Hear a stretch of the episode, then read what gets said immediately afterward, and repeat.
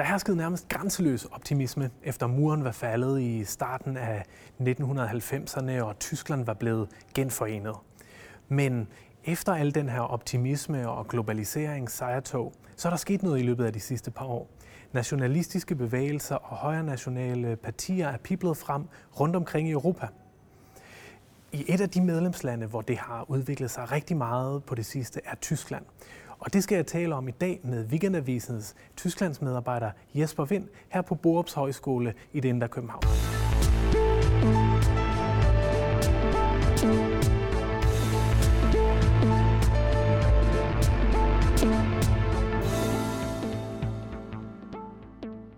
Velkommen til dig, Jesper Vind, her tak. på uh, Borups Højskole i det Indre København i fantastiske uh, forsommervejr, uh, hvor vi havde fået lov til at være endnu en gang på Borups Højskole.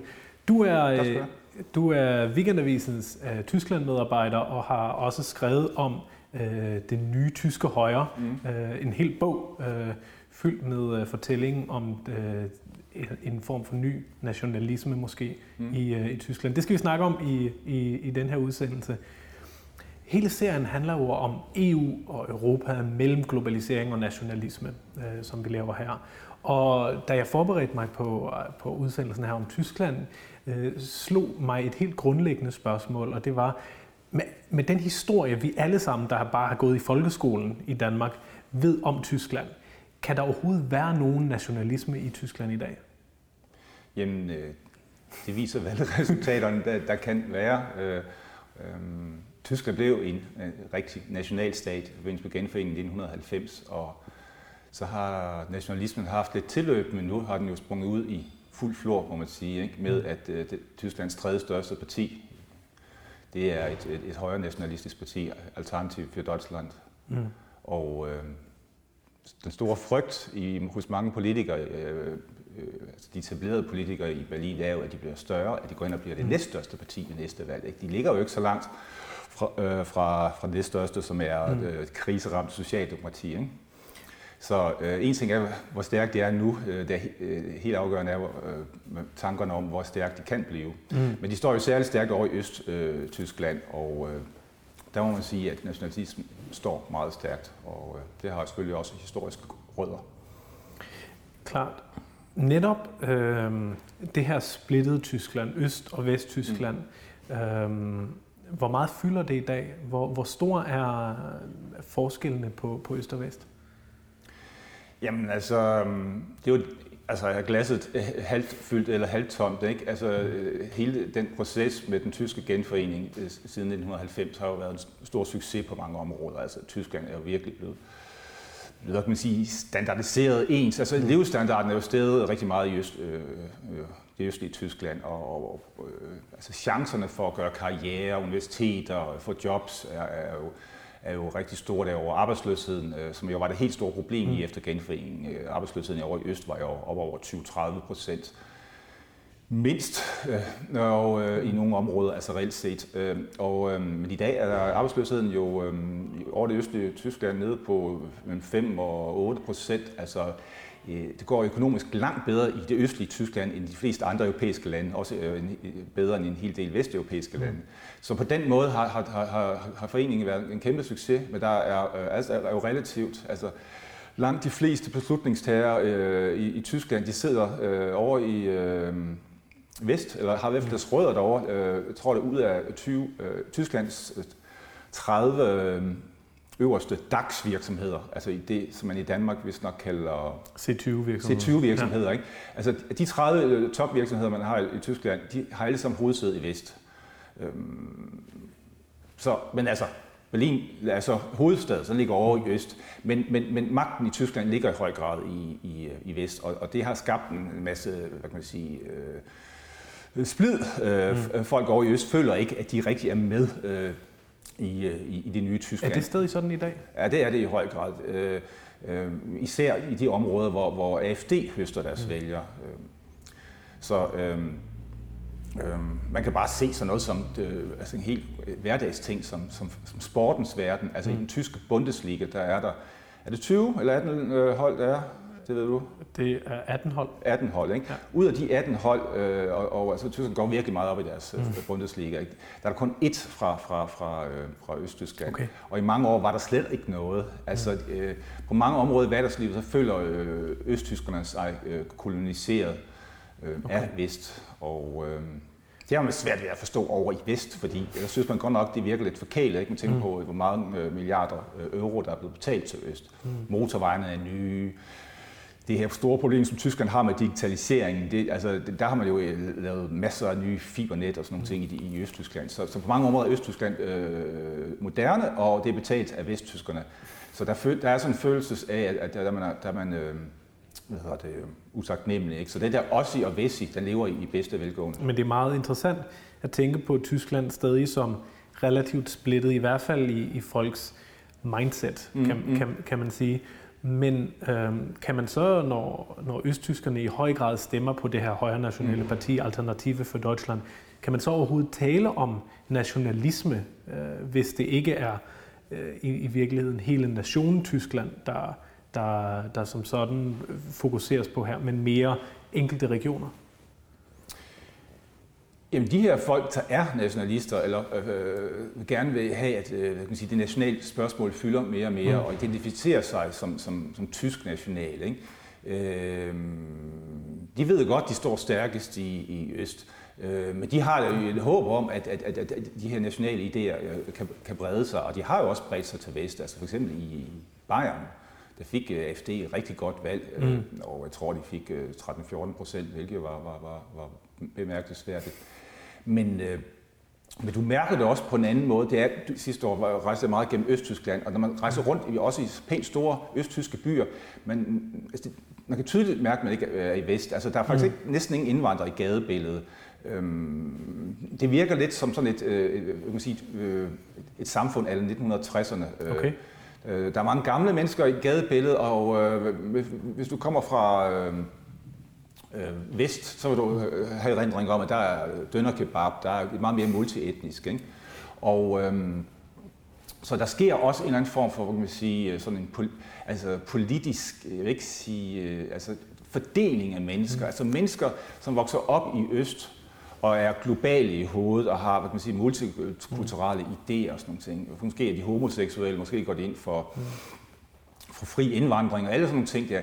De, de, har, de, føler sig ikke lige så godt hjemme over i Øst øh, generelt set, bortset fra byer som Leipzig, og de rejser tit over til Vest. Ja. Så der sker sådan en opdeling af, af, af tyskerne øh, på den måde i øjeblikket. Er der også Indvandrerne en... rejser også over mod, mod vest, hvor ja. de finder deres familie over de gamle multikulturelle byer som Hamburg og München og Essen, rullestrækket og sådan. Okay. Er der også en form for øh, polarisering mellem by og land her? Øh, vi, vi, vi talte om det i nogle af de andre udsendelser, mm. netop at, at andre, andre europæiske lande meget oplever, hvordan øh, bysamfund og, og landsamfund meget øh, bliver spillet ud imod hinanden også. Mm. Er, er det det samme, man oplever i Tyskland, når du på den måde taler om, om øst mod vest også? Mm. Ja, i høj grad. Altså den her by- og land-konflikt, øh, den har jo øh, virkelig ramt øh, he, hele Europa, inklusive Tyskland. Mm. Stor del af land, by, bylandkonflikten var jo årsag til Brexit i England. I Tyskland, der er, der er det meget mere forbundet med den her øst-vest-deling, og øh, AFD står utrolig stærkt i, i de tyske landområder. Øh, sidste år, der kørte jeg igennem Thüringen, som er sådan et typisk... Øh, øh, jeg sige, et meget, meget stort naturområde. Øh, Tysklands gamle kulturelle vugge. Der er ikke særlig meget industri. Øh, der er mange landsbyer, og man kører rundt i de landsbyer der, øh, byer på 5.000 indbyggere og 2.000 indbyggere. Der har, altså under, under valgkampen, der hang der kun, stort set kun AFD-plakater. Og øh, når man hørte de der politikere tale, øh, for en som Bjørn Høke, eller en, der hedder Andrik Pockenburg, altså de vendte meget af deres retorik mod folk inde i byerne. Mm. Øh, de, der var også de her sociale spørgsmål med, at øh, nu kan man ikke mere få en læge i de her områder. Det, bussen kører ikke mere, mm. institutionerne er væk, vores rådhuse er væk. Altså lige præcis den samme debat, som faktisk også har i Danmark omkring hele det her med udkantsproblematikken. Øh, så den fylder meget, øh, også i, i, de områder. Og der er jo store områder i, i Østtyskland, som er nærmest ved at blive affolket, øh, hvor, ja. hvor, hvor, hvor der, som ingen funktioner har mere. Man taler også blandt sådan udkantsforskere eller regionalforskere i Tyskland, at man skal lægge nogle af de her byer op sammen, ikke? fordi byerne er, øh, er mange steder blevet affolket. Mm. Det er ikke lige så slemt, som det er sket i Østeuropa, men det, men det er generelt, hvad kan man sige, vi opfatter Østtyskland som stadigvæk en del af det gamle Østeuropa. Altså, der, der har virkelig været en affolkning over, over hele Østeuropa. Øhm, I Rumænien for eksempel, der er en femtedel af befolkningen jo flyttet øh, ja. mod vest siden, øh, siden øh, øh, murens fald. Den, den tendens har man også set i, i øst, og, og det, det er klart, det, det giver nogle, øh, nogle store frustrationer. Og netop øh, et land som Polen for eksempel mm. har et meget nationalistiske parti, øh, PIS, øh, mm. står, står, som jo udgør regeringen for tiden. Det, sådan som jeg forstår det, står de netop også stærkt i landområderne, mm. mens, mens byerne i højere grad er præget ja. af, af mere liberale partier. Ja, ja, det ser du også i Ungarn. Ja. Og det er, det er selvfølgelig, hvem er det, der bor inde i byerne? Ikke? Det, mm. det er eliterne, som vi ikke kan lide. Det er eliterne, som øh, har åbnet op for indvandringen, mm. for den øh, muslimske indvandring. Øh, det er eliterne, som jo ejer øh, finanserne, kapitalen. Det er eliterne, som, hvor, som tillader homoseksualitet i det åbne rum. Øh, altså, der er rigtig meget øh, sociale forhold, der spiller ind, og der er også meget kulturelle, identitetsmæssige forhold, der spiller ind. Ja. Øhm. Hvis vi lige øh, fokuserer på Tyskland igen, så har øh, netop forholdet mellem EU og Europa på den ene side, og tyskerne, Tyskland, jo også udviklet sig rigtig meget. Efter genforeningen af de to Tyskland i starten af 90'erne, kom det her gamle motto, ordsprog op igen, at, øh, som Thomas Mann formulerede det i sin tid, at vi har brug for mm. øh, et europæisk Tyskland og ikke et tysk Europa. Mm. Det er stadig noget, som tyskerne gentagende gange har formuleret sidenhen, mm. øh, og, og, og virker til at være meget på bevidstheden af den politiske klasse i Tyskland. Mm. Mm. Hvordan udvikler forholdet mellem, øh, mellem EU, Europa og tyskerne sig for tiden? Øhm, Altså Tyskland øh, er, ser sig jo som, altså, de, altså hele den tyske klasse, som du siger, de, de er jo meget ops på, at vi skal skabe det her mm. øh, europæiske Tyskland. Øh, reelt har vi jo i de sidste 10 år, øh, 15 år måske, i højere og højere grad fået et, øh, et, hvad hedder det, et, et, et tysk Europa, ja. fordi øh, øh, Tyskland er kommet til at stå i spidsen øh, for Europa, og øh, Øh, Frankrig, som jo tidligere var, sådan, var den anden del af den, mm. den ledende tyske akse, øh, tysk-franske akse, er jo kommet, øh, kommet lidt ud af scenen under Hollande, øh, præsident Hollande. Øh, så, så øh, man har talt om det her øh, europæiske tyske, men man har fået et tysk Europa. Mm. Nu øh, er der måske chance for, at man igen kan få sådan et, et, et, et, hvad kan man sige, et europæisk Tyskland, fordi øh, nu er kommet en, en stærk fransk præsident, Macron, mm. og øh, og der er en, øh, en stor øh, accept og en stor vilje i, i, i Tyskland til, at man ikke skal have det her, øh, at det skal ikke være, at man skal dele, så at sige, øh, ledelsen med, med Frankrig. Øh, det er øh, konklusionen, hvis, mm. hvis EU og Europa skal, skal, skal være velfungerende, og hvis eurozonen skal være velfungerende, alle de her projekter her. Så det er det, man, man, man øh, satser på i, mm. i, i øjeblikket. Det er det helt store projekt. Øh, og øh, man kan selvfølgelig sige, at øh, Tysklands rolle i det spil er jo selvfølgelig ikke bare at, at følge Macron, fordi i Tyskland noget af det, tyskerne altså, vil sige, virkelig betyder meget for deres identitet, og det gælder både almindelige tyskere, men også en tysk politisk klasse, det er den her placering midt i Europa. Mm. Øhm, man føler et stort ansvar for, at Europa bliver holdt sammen, øh, og der er jo de her splittelser i øjeblikket dels mellem nord og syd omkring økonomi, mm. øst og vest i, omkring indvandring og værdipolitiske spørgsmål. Og der står tyskerne i, i, i, i midten, og de fleste tyske øh, kan man sige, magthavere, de hælder nok mod den franske tankegang, mm. EU's tankegang, men de er, de er meget, øh, de er meget, meget øh, hvad man sige, bange for, at der er ved at ske en splittelse, mm. sådan at den her store begivenhed, der hed Murens fald, Europas forening, 1900, vi skruer tiden tilbage til 1989-1990, hvor, hvor det delte Europa blev, blev, blev samlet igen, mm. at den store gevinst, det store fremskridt for kontinentet, at, at det er ved at blive tabt igen. Og, mm. og, og derfor er man meget ops på i Tyskland, at man skal holde en, en nær forbindelse til, til især polakkerne. Mm. Øh, da Merkel lige havde tiltrådt som kansler her for fjerde gang i år, der gjorde hun det, som hver tysk kansler gør, øh, øh straks rejser til Élysée-palæet i Paris mm. og afleder en visit hos den franske præsident. Men dagen efter, der rejste hun så til, øh, til Warszawa ja. og besøgte den polske leder. Det er meget bevidst, at sige, at vi står mellem øst og vest. I det tyske, nye tyske regeringsprogram, der står der øh, omkring samarbejdet med, med Frankrig og med Europa, integration, et større afsnit, og lige efter kommer et større afsnit om samarbejdet med, med, med, med Østeuropa, især Polen. Mm. Øh, så øh, tyskerne er de senere år, på grund af de her kriser, vi har oplevet, Brexit, øh, flygtningekrisen, eurokrisen, blevet meget opmærksom på, at Tysklands vigtigste rolle måske er at holde sammen på Europa. Er det, også, er det også tyskernes opfattelse, eller er det primært den tyske politiske klasses opfattelse? Mm, der er jo mange, øh, hvad med tyskerne, altså du tager det tyske erhvervsliv, ikke også? De har jo virkelig øh, haft gavn af mm. åbningen af Østeuropa. Øh, rigtig mange tyske virksomheder har, har filialer i Østtyskland, mm. og øh, der er et stort økonomisk sammenkvem mellem, mellem tysk erhvervsliv og Østeuropa, og Tyskland mm. har jo, altså den tyske rigdom, vi oplever de her år her, skyldes jo, at tyskerne var, var, har været dygtige til at udnytte økonomisk mm. den her åbning her. Så øh, hvis der sker en lukning, så, så, så vil det jo altså skade tysk erhvervsliv. Ikke? Så det er ikke kun den, den, den, den politiske klasse, det er også den økonomiske klasse. Og derudover er det jo sådan, at folk i Øst-Tyskland, for eksempel, mm. som vi snakkede om før, har mange mentale bånd til Østeuropa. Mm. Øh, og til, til Rusland. Altså, der bor mange øh, folk i Østtyskland, øh, især Berlin, som har, har russiske rødder. Mm. Der er mange polske gæstearbejdere. Mange øh, har, har, har gamle ferieminder fra Ungarn og fra, fra Rumænien og fra øh, øh, ja, øh, Rusland. Ikke? Og mange har lært russisk i skolen, så mentalitetsmæssigt er der, er, er der en stor del af tyskerne jo også orienteret mod øst. Hmm. Så det gælder også på det folkelige plan. Men hvis det, hvis det er sandt, hvorfor er øh, de her nationalistiske strømninger, som Alternative for Deutschland for eksempel, mm. så så stærkt for tiden? Jamen det skyldes jo øh, Altså det opstod jo som protest først og fremmest mod europolitikken, mm. hvor man følte, at, øh, at, øh, tyske skatteborgere nu øh, betalte for den økonomiske elendighed, man så nede i Grækenland og Italien og Sydeuropa især. Ikke? Mm. Og så blev det i højere og højere grad et indvandringskritisk parti, et antimuslimsk parti. Mm. Øhm, så øhm, det, det, det skyldes jo, at indvandringen øh, tilstrømningen af flygtninge, den, den, den tog et dramatisk hop der i 2014, og især i 2015 mm. og 2016. Så, så øhm, det er jo sådan den korte, det korte svar på ja. det.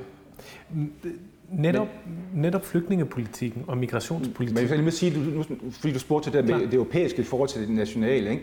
Øhm, altså den bevægelse, som i starten fik meget opmærksomhed og også var stærk, som ikke er så stærk mere, det der hedder Pegida, mm. øh, som lavede de her store demonstrationer i, i, i Dresden, hvor man gik i sådan i, ja, ikke i fakkeltog, men, men sådan et uh, demonstrationstog gennem det gamle Dresden og forbi Semperoperaen og de her gamle øh, Fruekirken, alle de her berømte øh, kulturmindesmærker det var jo ikke på den måde, altså, der var mange tyske faner, men der var også mange europæiske faner. Altså Pegida, det står jo for patriotiske europæer imod mm. islamiseringen af Europa. Ikke? Så på den måde har, det, har, har, har den, tyske, den nye tyske nationalisme er ikke sådan defineret øh, imod Europa øh, på mm. den måde. Den er måske defineret imod EU, men ikke mod det, mod det europæiske aftenland. Mm. Altså man taler jo om de, mange, mange af de her folk, jeg opfatter så som aftenlandets mm. øh, forsvar, det, det er jo det europæiske aftenland, det er det kristne øh, aftenland. Så på den måde er det ikke en, en, en stor konflikt i forhold til det europæiske, kun i forhold til, til EU, Bruxelles. Netop migrationspolitikken, flygtningepolitikken, øh, folk, der kommer til udefra, har jo været øh, defineret i hele Europa fra Tyskland på en eller anden måde. Merkels Wir schaffen das mm. er nærmest blevet ikonisk ja. og skilsættende mm. på, på mange måder. Hvad har det gjort ved, ved tyskernes mm, nationale følelse? Jamen, øh, i første omgang var man jo generelt meget positiv over for den her indvandring. Det, og også på grund af historien. Her havde man mulighed for at, så at sige, tage imod en masse mennesker, og, og, og også at vise billedet af, at, at, så at, sige, at tyskerne var, var, var humanister og gode øh, en gang for alle. Ikke? Øh, mm. Øhm, også i modsætning til, hvordan man øh, tog imod flygtninge heroppe i Danmark for eksempel. Ikke? Der, der, der, men øh, men, der, men øh, der, der kom en, øh, en, en strøm ind, som også gav problemer, og øh, det der skete nytårsaften i Køln 2015 og 16, hvor, hvor, hvor øh, over 1000 indvandrere og flygtninge øh, samledes og, og, og så lavede seksuelle overfald på, på tyske øh, øh piger og kvinder der. Mm i stort omfang. Øh, det, det, det, det skabte øh, simpelthen overnight en, en, en stor øh, protest imod øh, Merkels øh, flygtningepolitik. Og, øh, øh, der synes man, at bæret var fuldt, ikke? og ja. så kom øh, stramningerne også. Så, så på den måde, og sidenhen, så det, at FD blev stærke på grund af, de, af den her flygtningstrøm, og i talesættet sådan en, sige, en krav om, at man skulle at tyskhed skulle, skulle, skulle fremmes i skoler og, i, og alle mulige steder. Mm. Det, har, det har de andre partier taget op. Der er faktisk kommet i de senere, seneste år en, en decideret tyskhedsdebat, hvor man ja. diskuterer, hvad vil det sige at være, at være tysk. For 20-30 år siden, der sagde man, at det at være tysk, det er jo noget med at være forfatningspatriotisk. Det, mm. Man kunne læse, hvad det vil sige at være tysk i den tyske forfatning, men nu begynder man at snakke mere om, der er også noget med historie, der er også noget med, med det tyske sprog og tysk kultur, og det er almindelige borgerlige også begyndt at tage op.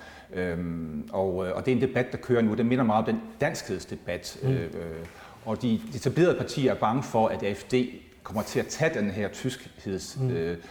diskussion, og derfor er de også gået ind i den. Og, og, og det, det er jo øh, synes jeg da selv er meget sundt, at den debat er kommet. Mm. Og det virker meget som om, det er national, det nationale, der bliver defineret imod det, det andet, det der kommer, det, der kommer udefra.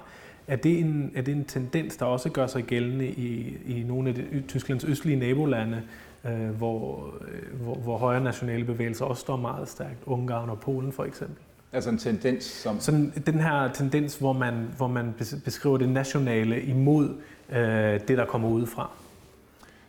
Ja, det er, altså, den tendens er jo meget stærk i Østeuropa, især de der Visegrad-lande, men, og den er meget stærk i Østtyskland. Den er jo ikke lige så stærk i det vestlige Tyskland. Mm. Øh, der er, altså, det vestlige Tyskland, er, som er det største del af den tyske befolkning, er jo, er jo meget, så kan man sige, øh, internationalt orienteret, mm. globalt orienteret. Øhm, så det er kun i man kan sige, moderat grad, men man diskuterer øh, sådan de, de nationale ting. Og øh, du ser ikke sådan øh, tyske flag overalt i gadebilledet i, øh, i, øh, i Vesttyskland. Det gør du i meget højere grad i Østtyskland. Så der er blevet sådan lidt mere, må, må sige, man viser flaget lidt mere, mm. ikke? Øh, og man viser også flaget, øh, altså man, tidligere har man vist flaget i forbindelse med fodboldkampe, nu viser mm. man også sådan flaget. Ikke? Man har fået sådan et... Øh, lidt mere afslappet forhold. Et afslappet forhold, og sådan, vil sige, man kan godt være lidt stolt over at være tysker, tysker ja. og sådan ting. Og øh, lider øh, det europæiske... Og jeg vil lige sige, at jeg hørte en debat i går aftes, en talkshow, hvor, hvor, hvor der var sådan nogle tyske intellektuelle, øh, som, som diskuterede det her med Tyskland. Mm. Og, der, og det sagde de, noget af det, som øh, de virkelig gør dem stolte af at være tyskland, tyskere, det er, at man har taget den her debat om, om, om, om fortiden og, og, og, og for krigsforbrydelserne og, og øh, Øh, men, men det er jo lidt, lidt sjovt, at, at, at, at den her øh, hvad kan man sige, øh, tyske historiedebat, mm. hvor man tager ansvar for, for, for, for, for, for, for fortidens forbrydelser og bedsteforældrenes forbrydelser, det er blevet sådan til, at det er faktisk noget, man kan være stolt af. Mm. og det, det, det er jo på en eller anden måde en, en fin måde at, at lande det på. Meget. Ja. Lider øh, opbakningen til EU under en, en fornyet national stolthed? Om... Øh, Ja, det, det, det, det ser man. Det, kunne man se ved det seneste Europaparlamentsvalg, øh, hvor, hvor de her EU-kritiske partier øh, gik meget frem, og det, de går min også frem øh, her til, til, til næste år. Øh, man kan bare se øh, i Italien, ikke? altså, det, EU's udenrigsminister, øh, hende der, italieneren der. Mogherini. Ja, hun, hun har en af de ledende poster i, på EU-plan. Ikke? Hendes eget parti i Italien er nærmest blevet udslettet. Ikke? Mm. Altså, øh, så der er sådan en, en stigende konflikt i EU i forhold til, hvad kan man sige, med, med basis og overbygning. Ikke? Mm. Øhm, øhm, Socialdemokraterne, i, i, i, som er det mest EU, øh, pro-EU-parti i, i, i Tyskland, øh, mm. øh, måske sammen med de grønne, men Socialdemokratiet øh, står, er, er jo stor krise i øjeblikket. Mm. Så, øh, så, og det er jo blandt andet, vurderer jeg, et udtryk for, at, at Socialdemokraterne ikke har, har ikke været gode til at håndtere det her, den her, den her øh, nationale diskurs, og så, så at sige indoptage det i, i, i deres øh, hvad kan man sige, politiske program. Så der er en eller anden form for... Der er en stor forvirring. Altså ja. alle er forvirret. Altså jeg var på store øh, sikkerhedskonference i München i, i februar, ikke, hvor der kom nogle af verdens europæiske, verden, nogle af verdens klogeste folk og eksperter, ikke, og alle var mm. forvirret. Ikke? Ingen ved, hvad der sker. Øh, fordi øh, lige pludselig så er partisystemet i Frankrig brudt sammen, og så der mm. kommer en ny bevægelse, og Macron i, i Østrig var, var brudt partisystemet også sammen. Ikke? Hvad sker der i Tyskland? Der er en stor usikkerhed. Man ved ikke, hvor man er på vej hen, og hvad betyder de her øh, nationale strømninger i forhold til, til øh, til, til EU? Er det, er det noget kortvarigt? Ikke? Øh, der er en stor frygt og, øh, på den måde er der først og fremmest en meget stor forvirring i øjeblikket, og øh, der er det jo så, så Frankrig og, og altså Macron og Merkel vil prøve at gå sammen nu og så prøve at skabe lidt orden i det europæiske hus. Mm. Fordi øh, europæiske øh, Europa har altid været en stor byggeplads, øh, og, øh, og det er det jo stadigvæk. Den, den bygning er blevet noget ramponeret de senere år. Ikke? Spørgsmålet er, hvordan, hvordan den byggeplads øh, skal, skal, skal indrettes. Øh, altså, vi kommer jo til at se et EU, hvis EU skal holde sammen, hvor, hvor der bliver mere plads til kan man sige, national identitet og nationale spørgsmål. Øh, men hvordan de nationale ting så at sige bliver, bliver integreret rent bygnings- og arkitektonisk mæssigt med, at det samtidig skal være noget fælles europæisk. Det, det er jo det helt store spørgsmål i øjeblikket, og, og øh, der er ikke nogen, der kender svaret. Det blev de sidste ord i denne omgang. Du skal have tusind tak, øh, Jesper Vind fra Weekendavisen, og tusind tak også til seerne, fordi I var med os i den omgang.